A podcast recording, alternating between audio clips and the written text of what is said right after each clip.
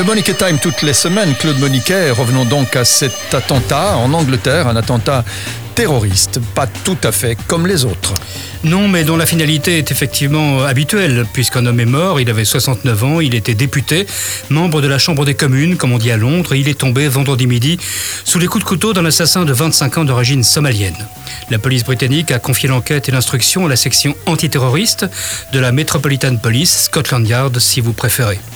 D'abord, on me permettra quelques mots personnels. Ces 20 dernières années, j'avais eu l'occasion à plusieurs reprises de côtoyer ou de rencontrer Sir David Ames.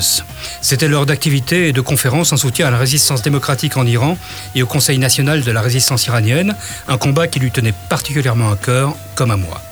Je me souviens d'un homme engagé, disponible, souriant et drôle, cultivé, intelligent, grand défenseur de la démocratie et aussi de la cause animale.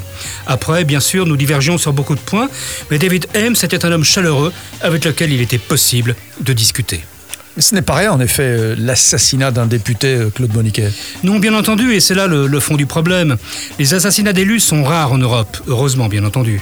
Au Royaume-Uni, on se souviendra de la parlementaire travailliste Joe Cox, assassinée le 16 juin 2016 par un militant d'extrême droite en pleine campagne du référendum sur le Brexit. Une dizaine d'autres sont tombés entre 1960 et 1990, mais tout cela, tous ces crimes étaient liés à la crise en Ulster, qui fut, on l'oublie parfois, une véritable guerre. On parlera de Ian Gow, d'Anthony Berry, de Robert Bradford, Norman Strong, Jerry Neve, tous tués par l'IRA. Mais depuis 30 ans, Joe Cox et David Ames sont les seuls politiciens à avoir été assassinés.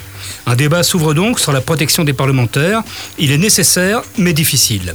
Lorsqu'ils sont en session, ou dans leur bureau de Westminster, les membres de la Chambre des communes ou de la Chambre des lords sont l'objet d'une protection globale et intense qui s'est encore renforcée ces dernières années suite à plusieurs attaques de Daesh. Ah oui, parce qu'un politique, c'est aussi un homme de terrain Oui, bien entendu, une bonne partie du travail d'un parlementaire, c'est précisément d'être au contact des électeurs.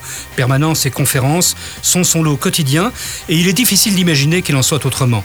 C'est ça, la démocratie, avoir des élus accessibles auxquels on peut parler et exposer ses idées ou ses doléances. Il ne faut évidemment pas que cela change et ça ne changera pas.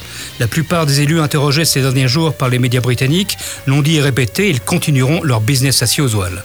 C'est d'ailleurs ainsi, nous le savons bien, que Sir David voyait les choses et nul ne peut douter qu'il aurait refusé de vivre dans une tour d'ivoire et de n'en sortir que lourdement protégé. Une réflexion pour finir. On peut évidemment ne pas être d'accord avec un élu. On peut même franchement détester ses idées et les combattre. C'est ça aussi la démocratie. Mais il coule de source qu'il est inimaginable de s'en prendre aux personnes, d'attaquer physiquement un élu. La politique est certes un combat, mais ce n'est pas une guerre. Ceci est vrai aussi d'ailleurs pour les journalistes et les magistrats. Ces catégories sont des garants de notre ordre démocratique et constitutionnel. En Europe et singulièrement en Grande-Bretagne, ce pays qui a inventé la démocratie moderne, le débat ne doit jamais dépasser certaines limites.